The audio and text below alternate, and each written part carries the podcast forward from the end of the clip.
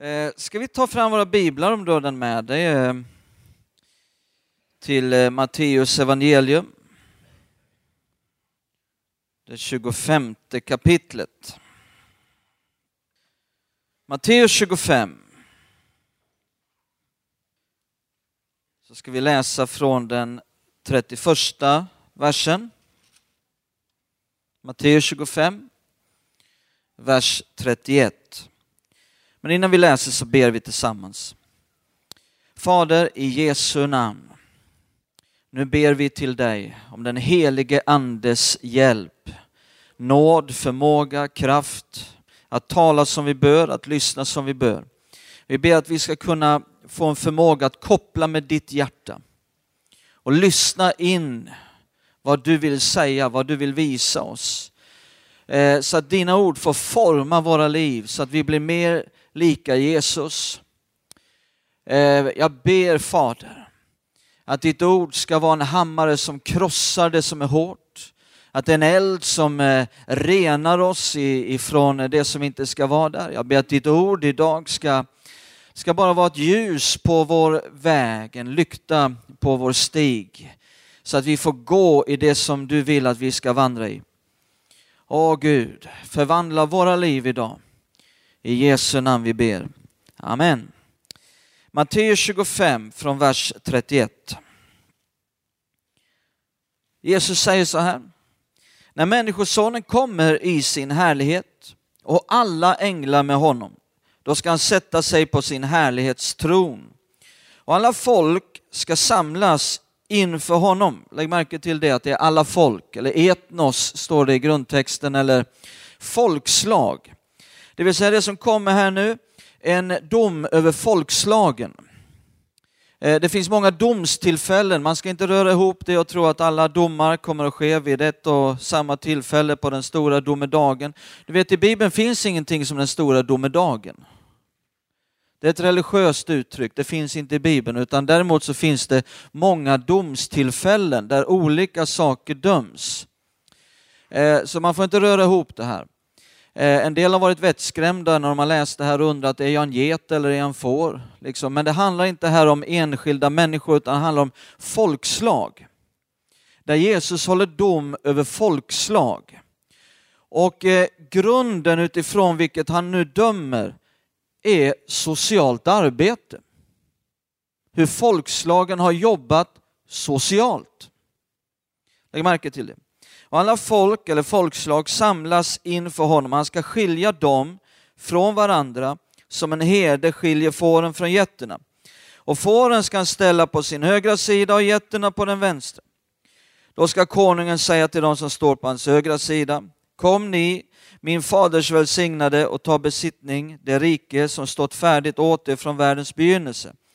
Ty jag var hungrig och ni gav mig att äta, jag var törstig och ni gav mig att dricka, jag var främling och ni tog emot mig, jag var naken och ni klädde mig, jag var sjuk och ni besökte mig, jag var i fängelse och ni kom till mig.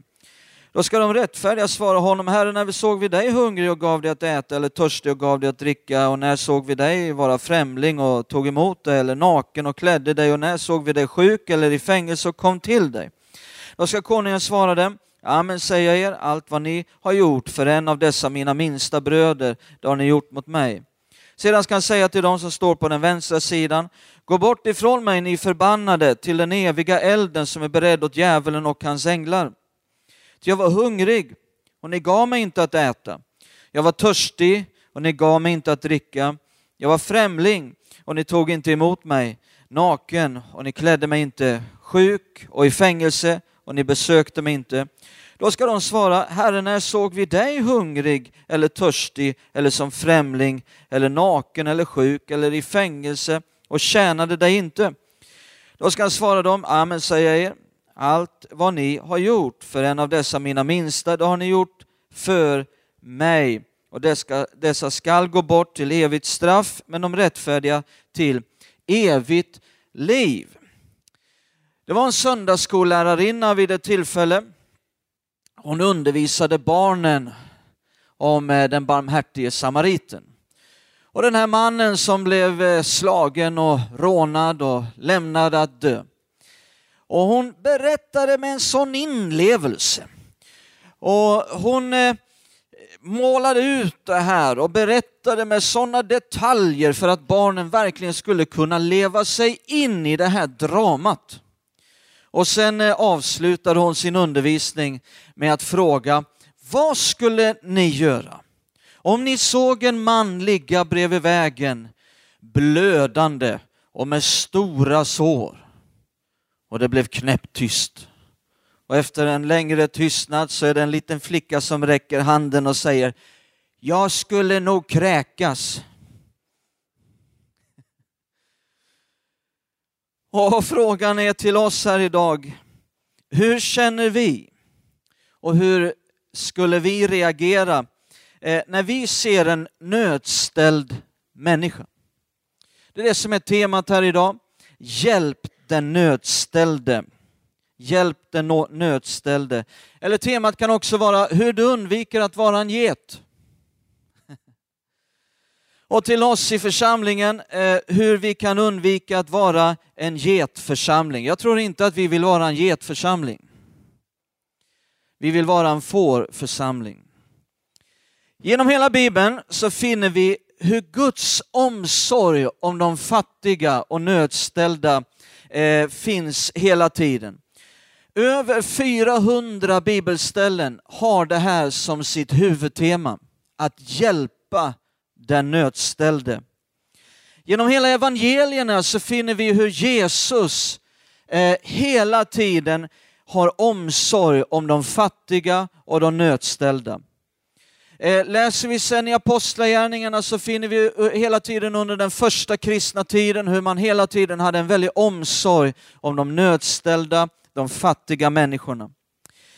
Eh, I Bibeln så finner vi också att eh, definitionen på fattig är betydligt vidare än eh, vår definition på fattig.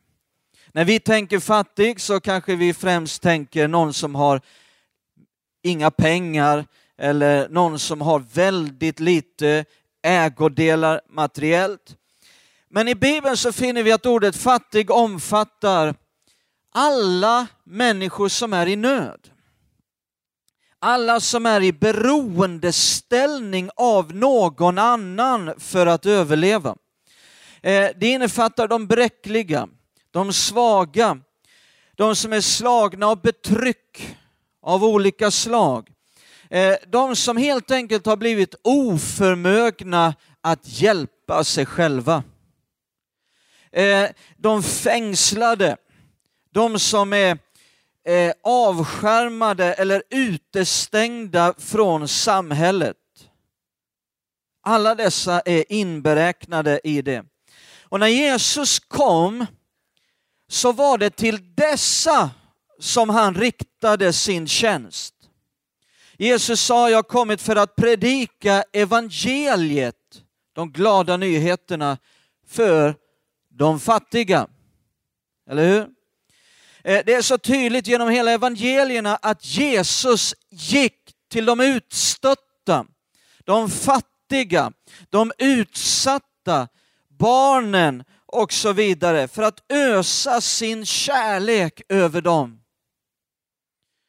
De tolv lärjungarna som han omgav sig med, de var ju de enklaste bland de enkla.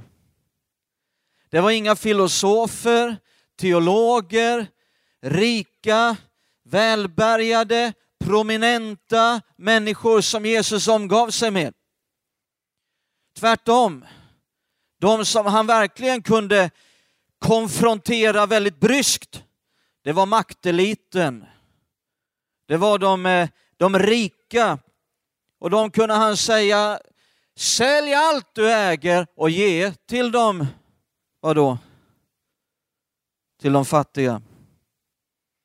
Jesus, han identifierade sig, vi kan slänga upp den första bilden här.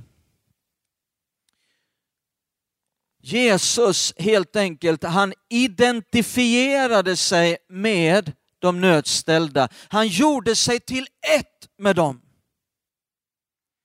Hans enorma empati och medlidande resulterade i att han led med dem fullt ut. Han kände vad de kände. Och Det finns ett ord som kommer tillbaka hela tiden i evangelierna och det är att Jesus förbarmade sig. Har du lagt märke till det? Han förbarmade sig, står det. I den engelska översättningen så står det He was moved with compassion. Det vill säga medlidande, han berördes av medlidande. Eh, står det i den engelska översättningen. Eh, I grundtexten i den grekiska texten så står det inte förbarmande och inte medlidande, det står splankschnitzomai. Han du skriva ner det? Splankschnitz, kan alla säga det? Splankschnitzomai. Eh, det kommer av det grekiska ordet splanchno som betyder inälvor. Inälvor, vad har det med det här att göra? Jo, Jesus han, re, han relaterade till dessa människor så djupt inifrån så han relaterade inifrån inälvorna. Eh, eh, på ett ställe så står det att Jesus säger, det gör mig ont om dessa. Har du läst det någon gång? Det gör mig ont om dessa som var utan mat. Han fick ont. Var fick han ont någonstans? I inälvorna. Har, har, har, du varit med om det någon gång när, när, när du har hört någonting riktigt hemskt, någon kommer och berättar någonting för dig som var en sån hemsk rapport och du kände som att du blev sparkad i magen. Uh! Har du varit med om det någon gång? Jag tror att vi alla har varit med om det någon gång. Det var det Jesus kände. Han fick ont i sitt innersta, i sina inälvor. Det är det som det här ordet talar om. Det var det han kände hela tiden. Hur, hur, hur, den här, hur han fick ont som i inälvorna. Han blev sparkad i magen, han kände sig sparkad i magen så ofta när han såg dem som led. Det kom djupt inifrån. Jesus identifierar sig, han blir ett med de nödställda. Eh, Jesus identifierade sig inte med livets vinnare. Det var inte med dem han identifierade sig, de som livet hade varit snäll emot. När Jesus identifierade sig med livets förlorare. De som hade hamnat på livets baksida. De som livet varit orättvist emot. De identifierade sig Jesus med, gjorde sig till ett med, eh, för att göra dem till vinnare. Är du med mig? Det var inte bara så att han identifierade sig med dem och led med dem, han vill också göra dem till vinnare. Han är så ett med dem, så vill du verkligen finna Jesus, så gå till dem. Det är där han är. Eh, själv har jag aldrig sett så mycket utav Guds under, av Guds mirakler, som just när man är bland människor eh, som är nödställda. Eh, det där, eh, jag tror att det, det, det är för att det Jesus är där. De som inte kan erhålla någon läkarhjälp. Jag har varit i delar av världen där det finns människor Får de en ögoninflammation så blir de blinda, de kan inte få någon läkarhjälp. Får de, det finns många döva, det finns många blinda och så vidare därför att man får ingen läkarhjälp när det är någonting som drabbar dem. Ehm, de som inte har någon sjukförsäkring, de som inte får någon god hjälp av samhället. Det är där Jesus är. Och jag tror det är därför som själv är det just där som jag sett så mycket mirakler bland dessa människor. Jag gillar att läsa om en, en man som hette Smith Wigglesworth. Eh, kanske 1900-talets, en av 1900-talets största gudsmänniskor. Få människor såg Guds kraft genom sitt liv som den här mannen. Han dog 1948, hög ålder. Han var till och med här i Skövde i början av 1900-talet och det skedde mycket under och tecken när han var här. Men han var en man som hade sån enorm passion för de svaga, de nödställda. Eh, han kunde ta hela sin månadslön och bara ge bort den. Ställa till med, en gång ställde han till med stor fest. Han tog hela sin månadslön och så bara dukade han upp ett stort bord och så bjöd han in de fattigaste i hela trakten. Han brukade gå och predika utomhus. Och det kunde vara kallt ute. Och då klädde han sig lika tunt som de människorna var tunt klädda som var på de platserna där det var mycket fattiga människor. Som inte kunde klä på sig ordentligt, som inte hade varma kläder. Då klädde han sig så tunt för att när han började frysa då förstod han att nu fryser de också så nu kan jag inte predika längre. Han gjorde sig till ett med dem. Eh, vid ett tillfälle så var det en, en väldigt rik kvinna, en välbärgad kvinna som kallade på Smith Wigglesworth. Hon var väldigt sjuk. Hon var svårt sjuk. Och hon hade hört att det skedde så mycket under och tecken genom hans liv eh, och han, eh, hon kallade på honom. Och när han kommer in i hennes eh, halvt palatsliknande bostad och kommer in i hennes enorma sovrum där hon sitter i sängen där, så kommer han in och säger Ja, du ser ut att ha det riktigt bekvämt där. Och hon blev jättearg och fnös. Hur vågar du säga någonting sådant till mig? Och då sa Smith, jag förstår att du inte är redo för mig än. Och så vände han sig om och gick. Och då skrek hon, nej, nej, kom tillbaka! Och så fick Gud betjäna henne djupare än bara hennes sjukdom i själen, i anden. Hon fick bli djupt, djupt betjänad. Fick en förvandling i hela sitt liv. Eh, för hon fick möta detta. Guds kallelse helt enkelt på våra liv är att vara som Jesus. Att vi också identifierar oss med de nödställda. Att vi blir personligt involverade i de människornas liv som, liv, som, som lider. Eh, att eh, vi vittnar, inte bara med vår mun, utan med hela vårt liv. Det är det som är Guds kallelse på våra liv. Vi är en församling som målinriktat jobbar med att nå ut med evangeliet. Att se så många människor som möjligt bli frälsta, bli döpta, att bli lärjungar. Vi tror på under och tecken. Vi tror på att eh, människor kan erhålla ett mirakel ifrån Gud. Eh, men om vi inte samtidigt går fram med ett starkt socialt arbete, med omsorg om hela människan, så kommer det här bara att klinga falskt. Det är omöjligt att vara fylld av Guds ande utan att vara fylld av Guds kärlek.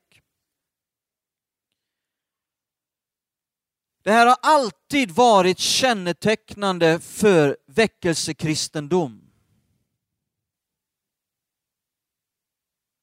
Ska vi läsa ett bibelställe? Första Johannes brev kapitel 3. Första Johannes brev kapitel 3.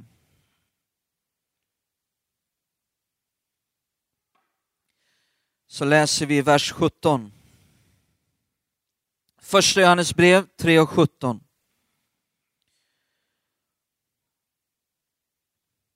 Om någon har denna världens tillgångar och ser sin broder lida nöd, men stänger sitt hjärta för honom, hur kan då Guds kärlek eh, förbli i honom? Stänger sitt hjärta för honom.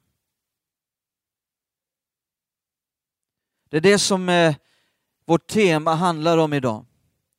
Att se en människa lida nöd, men inte stänga sitt hjärta för honom. Titta i Jakobs brev kapitel 1. Jakobs brev kapitel 1.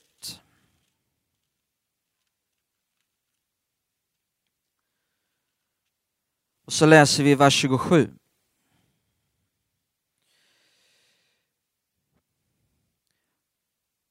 Och då står det, men att ta sig an föräldralösa barn och änkor i deras nöd. Ser ni att det här ordet nöd kommer hela tiden tillbaka? Och hålla sig obesmittad av världen. Det är en gudstjänst som är ren och fläckfri inför Gud och Fadern. Det här är en gudstjänst.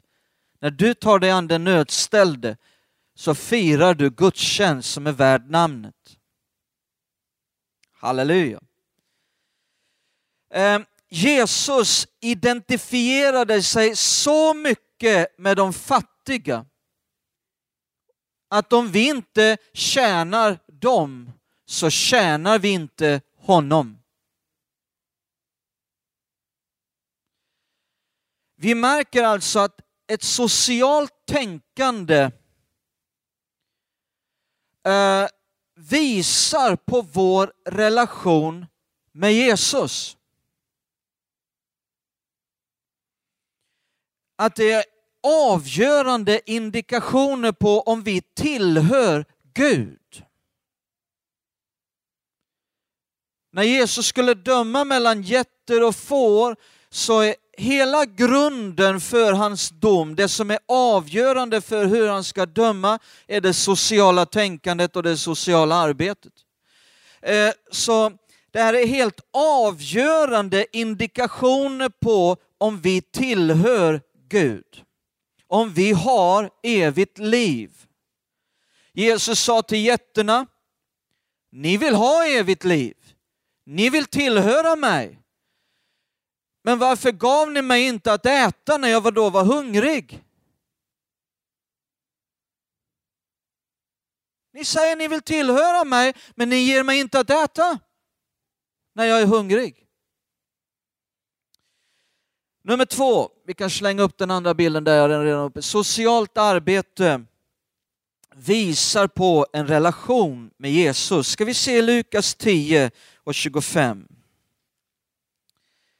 Lukas 10 och 25.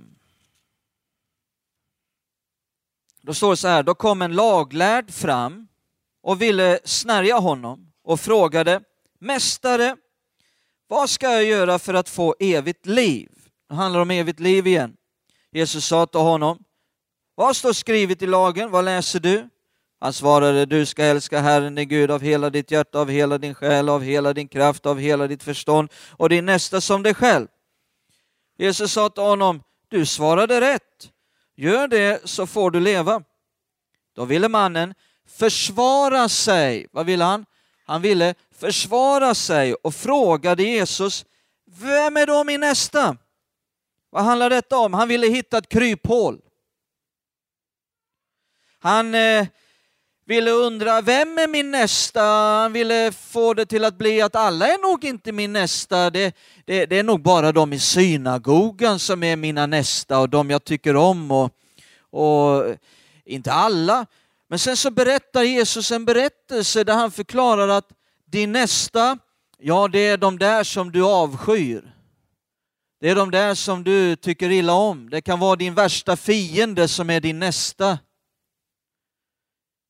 förklarar han sen. För sen kommer den här berättelsen om den barmhärtige samariten. Och du vet de här som bodde i Samarien, de här laglärda, de hatade de där i Samarien.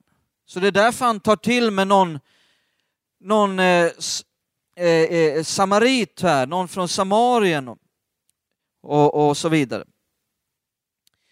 Eh, så vi ska läsa det här ifrån vers 30.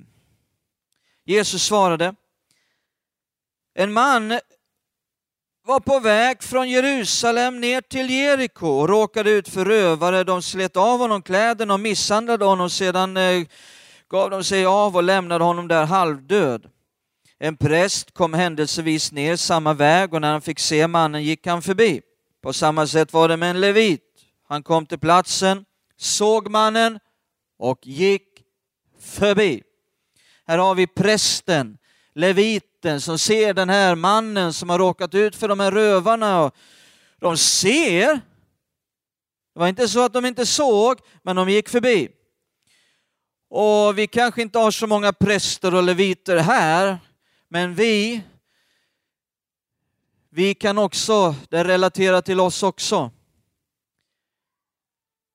Vi i Guds församling, i Guds kyrka, i allt ifrån ledarskap i församling till alla medlemmar och alla som är med i en kyrka, det kan relatera till oss. Vad, vad gör att vi kristna för ofta bara ursäktar oss och skyndar förbi?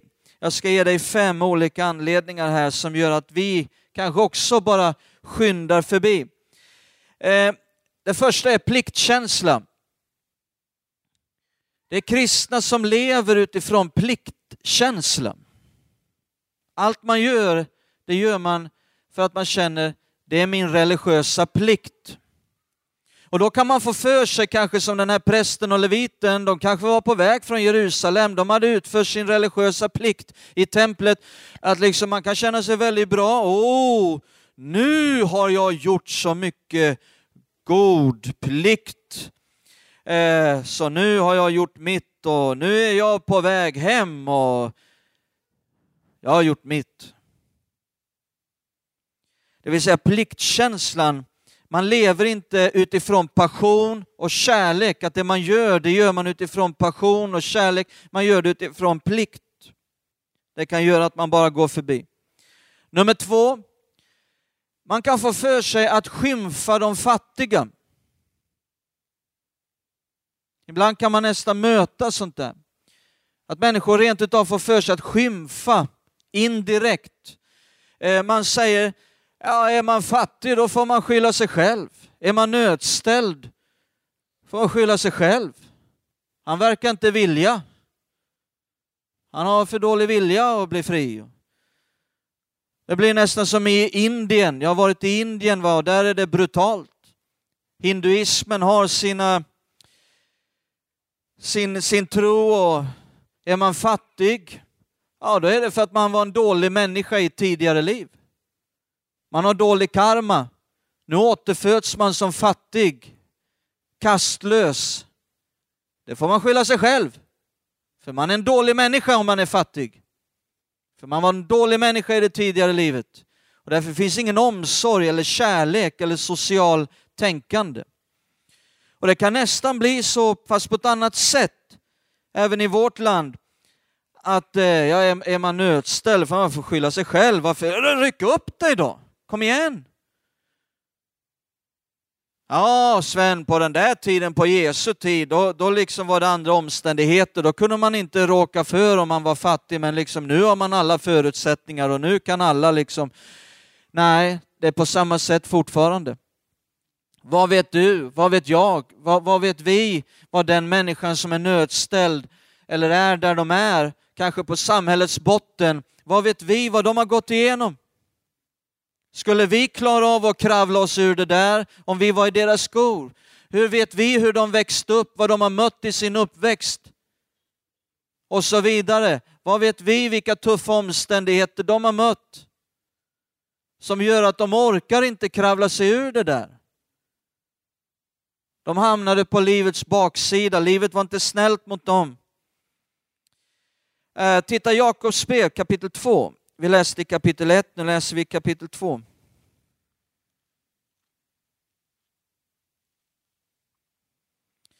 Från vers 1, Jakobsbrevet 2 och 1. Mina bröder, ni kan inte tro på vår Herre Jesus Kristus den förhärligade och på samma gång göra skillnad på människor. Anta att det vid er sammankomst kommer in en man i vackra kläder och med guldring på fingret och samtidigt en fattig man i smutsiga kläder.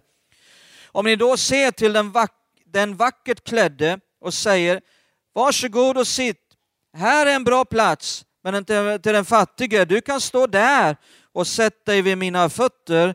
Har ni då inte kommit i strid med er själva och blivit domare som dömer partiskt? Lyssna mina älskade bröder, har inte Gud utvalt de fattiga i den här världen till att bli rika i tron och till att ärva det rike som han har lovat dem som älskar honom? Men ni föraktar den fattige, är det inte de rika som förtrycker er och drar er inför domstolar. Ehm, så vi får se upp så vi inte på ett indirekt sätt börjar skymfa de nödställda med olika uttalanden. Nummer tre. Varför, vad kan göra att man går förbi? Man säger, jag är för upptagen. Ehm, jag har mycket viktiga saker. Det kunde ju prästen och leviten dragit till med säkert. Du vet, lyssna på mig noga. Ibland är vi så upptagna med att göra det viktiga att vi missar att göra det nödvändiga. Jag sa att ibland så kan vi bli så upptagna med att göra det viktiga att vi missar att göra det nödvändiga. Eh, vi blir så upptagna med att göra det som vi tycker är så viktigt för oss att vi blir störda av det som egentligen är det nödvändiga.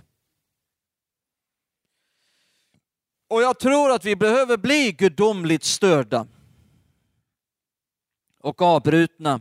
Nummer fyra, den fjärde anledningen till varför man bara kanske går förbi. Man kanske tänker någon annan kan göra det här mycket bättre. Det kanske prästen och leviten tänkte när de gick förbi. Det kommer säkert en läkare lite senare. Nej, du är där just nu. Det är genom dig som Gud vill verka. Ja, men jag vet, jag vet, ja, ja, men, ja, men gör någonting bara. Och när du börjar göra någonting ska du få se att Jesus är där och börjar använda dig och börjar verka genom dig med sin kraft. Nummer fem, och det här kanske summerar de fyra andra. Anledningen till att man går förbi själviskhet. Jag läste om en självisk församling.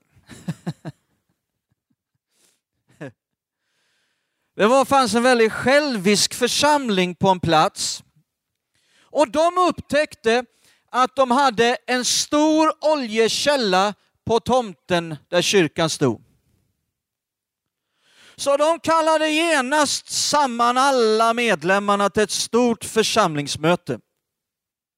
Och så fattade de tre stycken beslut enhälligt.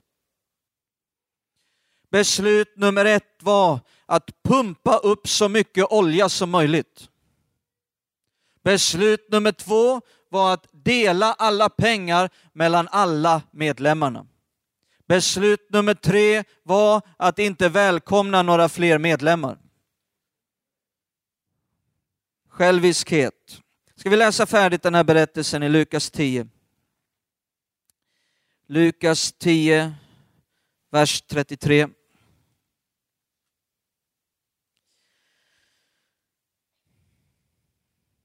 Lukas 10 och 33.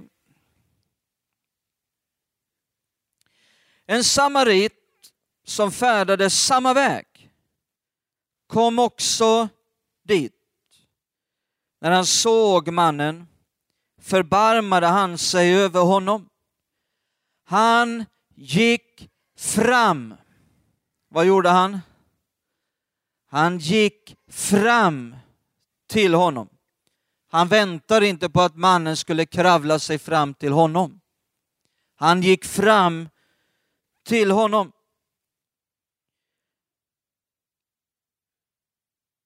Hällde olja och vin i hans sår och förband dem.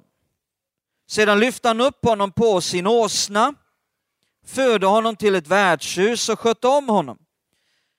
Nästa dag tog han fram två denarer och gav åt värdshusvärden och sa Sköt om honom och kostar det mer ska jag betala när jag kommer tillbaka. Här finner vi då ett medlidande. Han förbarmade sig, han var berörd av medlidande, han fick ont i inälvorna. Eh, ett medlidande finner vi här som gör att man inte bara känner någonting, utan gör att man gör någonting. Som gör att man, det, det får kosta någonting. Nu måste det få kosta någonting. Så ont har jag i mina inälvor så det, det, jag måste bara göra någonting. Jag går, går, inte bara runt och känner någonting, tycker synd om eller något annat. Och vad gjorde den här samariten?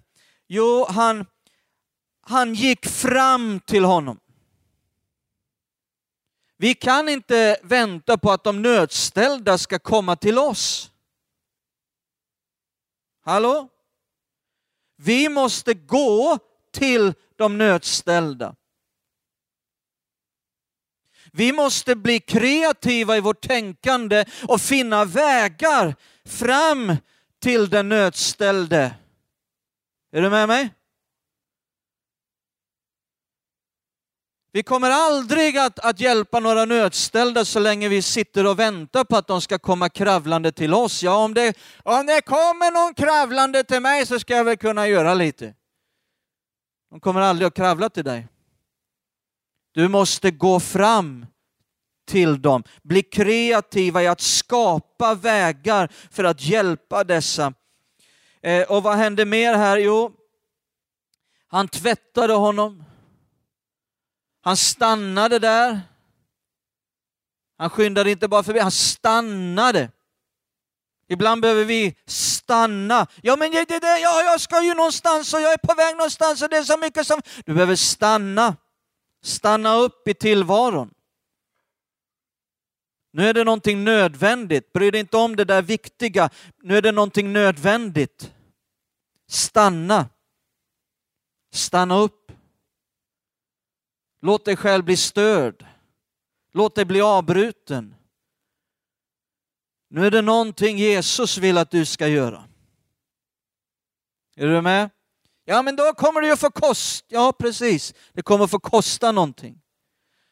Det kostade två denarer här. Han, han, han var villig att det skulle kosta någonting också. Han gav över två denarer till värdshusvärden. Ska vi hjälpa hjälplösa, då är det det här som det handlar om. Det krävs med andra ord en medveten ansträngning för att gå till den nödställde. I vår församling så gör vi en del saker. Inte på det sättet att vi tror att nu gör vi tillräckligt. Jag tror vi vill alla göra mer. Men vi vill vara en församling som visar att vi bryr oss. Och att vi känner att det här är så viktigt. I församlingen så har vi vårt LP-arbete som eh, vi tidigare såg här, eh, en film om. Och som Elvis sa på filmen, kom gärna, kom gärna dit. Var med och käka frukost. Varje söndag måndag, tisdag, onsdag är det va? Just det, inte tisdag för då har vi på kvällen har vi LP-möte på tisdagskvällarna. Måndag, söndag, måndag, onsdag, fredag. Torsdag, fredag och på torsdagar är det också lunch, sopplunch. Visst, så det är nästan varje morgon så har vi frukost. För människor som jobbar med missbruksproblematik av olika slag. Och vi vill vara där, visa Guds kärlek, sträcka ut en hand, se om vi kan hjälpa någon på något sätt. Och människor blir frälsta, människor får liv förvandlade, människor möter Jesus. Ehm, så var gärna med på, på en frukost, var med och kom och käka sopplunch på torsdagarna eller ett LP-möte på tisdagskvällarna. Vi har ett annat område som heter diakoni. Och när jag satt med de som jobbar i diakonirådet här förra året så kände jag mig så glad över vad de gör. Hjälper framförallt ensamstående föräldrar som har det extremt tufft. Jag tror det är, om jag fattade rätt, insatser kanske ett par gånger i veckan som det görs insatser från diakoniavdelningen. Ehm, vi har gengåvan som inte handlar bara om att sälja fina second hand-grejer till människor. Utan vi drar in en miljon per år. Och då vill vi att varenda krona ska gå till socialt arbete. Ibland kostar det. Och då är det bra att man har pengar, eller hur? Och vill du vara med så kom och bara anmäl dig till att vara med och jobba på gengåvan. Det är fantastiskt. Eh, och inte nog med det, varannan vecka så rullar det en fullstor långtradare till Estland med grejer och kläder som har blivit över. Mellan 20 och 25 långtradare åker varenda år till Estland med grejer och kläder. Halleluja! Och sen får vi erbjuda arbetsplats för människor som har kommit ur fängelse, kommit ur trasiga sammanhang, som försöker hitta tillbaka till ett liv utanför fängelsemurar, utanför och liksom komma igång med sitt liv och vi kan erbjuda en arbetsplats. Så det finns många dimensioner i gengåvans sociala arbete. Förutom att engagera dig på de här områdena så kan du också i ditt eget personliga liv. Hur, vad kan du göra? Vad kan jag göra? Vad kan vi göra? Jo, du kan lära känna och ösa kärlek över en fattig människa som du finner, där du är. Du kan vara med och besöka äldre på, som sitter ensamma på äldreboenden. Oerhört viktigt arbete. Som sitter med djupa, svåra andliga frågor. Jag glömmer aldrig i, i Falun vi hade startat en församling och sen var vi ute och sjöng på äldreboenden varannan vecka. Vid ett tillfälle så var det en, en 90-årig kvinna som jag fick be med till frälsning. Och när vi kom tillbaka två veckor senare så sa de som jobbade där, de berättade att hon hade fått sluta sitt liv på jorden. Men hon sa att de här två sista veckorna så var hon som förvandlad. Hon sjöng hela dagarna. Hon strålade som en sol. Hon hade fått möta Jesus. Tänk vad dyrbart det är att få, få vinna någon för Guds rike precis innan de tog klivet över in i evigheten. Vad viktigt det är, de som från vår församling besöker äldreboenden eh, och betjänar dessa människor som sitter med svåra frågor, med djup andlig nöd kanske har levt ett helt liv och fick inte svar på sina frågor. Du kan vara med, vem du än är. Spelar ingen roll hur gammal du är eller vad du heter, du kan vara med. Besöka eh, ensamma äldre på äldreboende. Du kan vara med och be. Vad kan du göra? Vad kan vi göra? Vi kan be. Hallå? Vi kan be. Det finns en rad saker vi kan be för när det gäller Sverige och det sociala arbetet. Jag tänker till exempel på alla ofödda barn och abortsituationen i vårt land. Vi behöver be. Vi behöver bry oss. Du kan be till Gud att han ska föra dig i någon människas väg som är nödställd, som lider för att du ska vara en kanal för Jesus och hans kraft in i den människans liv. Du kan inte hjälpa hela världen, men du kan hjälpa en. Ska vi stå upp tillsammans? Klas-Göran, var kan du spela lite? Ska vi bara ta de här, de här orden från Jesus och vända vårt hjärta i en bön till Herren, en egen personlig bön. Innan vi avslutar den här gudstjänsten. Låt oss forma en bön ifrån vårt hjärta, ifrån ditt hjärta till Herren som en respons på Jesu ord, inte mina ord, utan det vi har läst nu, det handlar om hans ord till oss. Vad är vårt gensvar? Vad säger vi till hans ord till oss? Och medan vi är i en attityd av bön eh, så vill jag också göra en inbjudan. Vi ska alldeles strax be en, en frälsningens bön, en bön till frälsning. Och jag vill göra en inbjudan till var och en som säger här idag, Sven, jag är inte en kristen. Jag känner inte Jesus jag är inte det här som ni kallar frälst. Men idag skulle jag vilja bli det. Jag skulle vilja fatta ett beslut idag. Att bjuda in Jesus i mitt liv. Att ge mitt liv till honom. Jag skulle vilja bli det här som ni kallar frälst. Jag skulle vilja bli en kristen idag.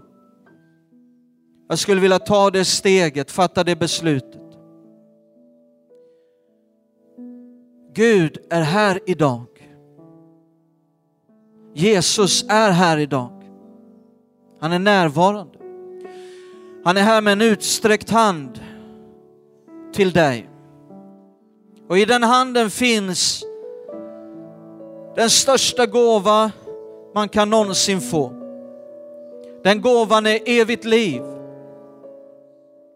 Den gåvan är ett rent samvete, förlåtelse för alla misstag, alla tabbar, all synd, allt det där som man kan skämmas över och ha ångest över.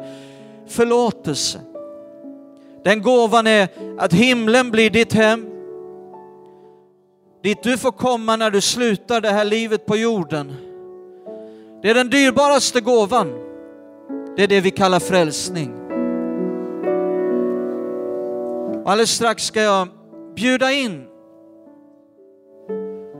Jag ska räkna till tre. Och när jag kommer till tre, du som vill ta emot den här gåvan och säga ja tack, då bara räcker du upp din hand.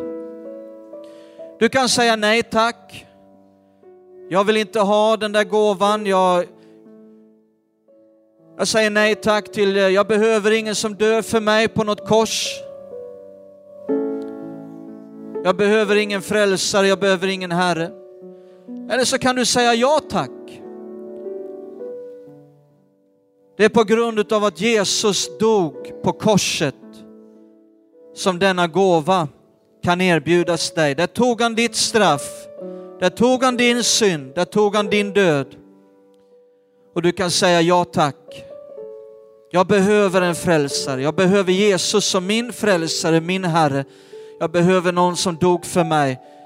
Du kan säga ja tack, jag tar emot den där gåvan. Kan jag få be att vi alla böjer våra huvuden och sluter våra ögonen, ögon i, i respekt för varandra? Så vill jag fråga, finns du här, du som vill ta emot den här gåvan? När jag kommer till tre så bara räcker du upp din hand. Ett, två, tre. Räck upp din hand vart du än är. Var du än befinner dig. Gud välsigne dig. Jag ser dig i den lilla salen. Gud välsigne dig. Gud välsigne dig. Se dig i den lilla salen. Gud välsigne dig. Gud välsigne dig. Jag ser dig där bak. Finns det någon mer? Skicka upp din hand riktigt fort. Som ett tecken inför Gud. Som ett tecken inför Gud. Finns det någon mer? Som ett steg, ett litet steg. Jesus hängde naken på korset offentligt. Han skämdes inte. Han dog för dig. Kan du räcka upp en hand som ett tecken inför dig och inför Gud? Som ett steg där du säger ja tack. Ska du vara med i den här frälsningens bön? Eller ska du säga nej tack? Jag dröjer lite till. Finns det någon som ska förenas med dem som har lyft sina händer? Lyft din hand vart du än är.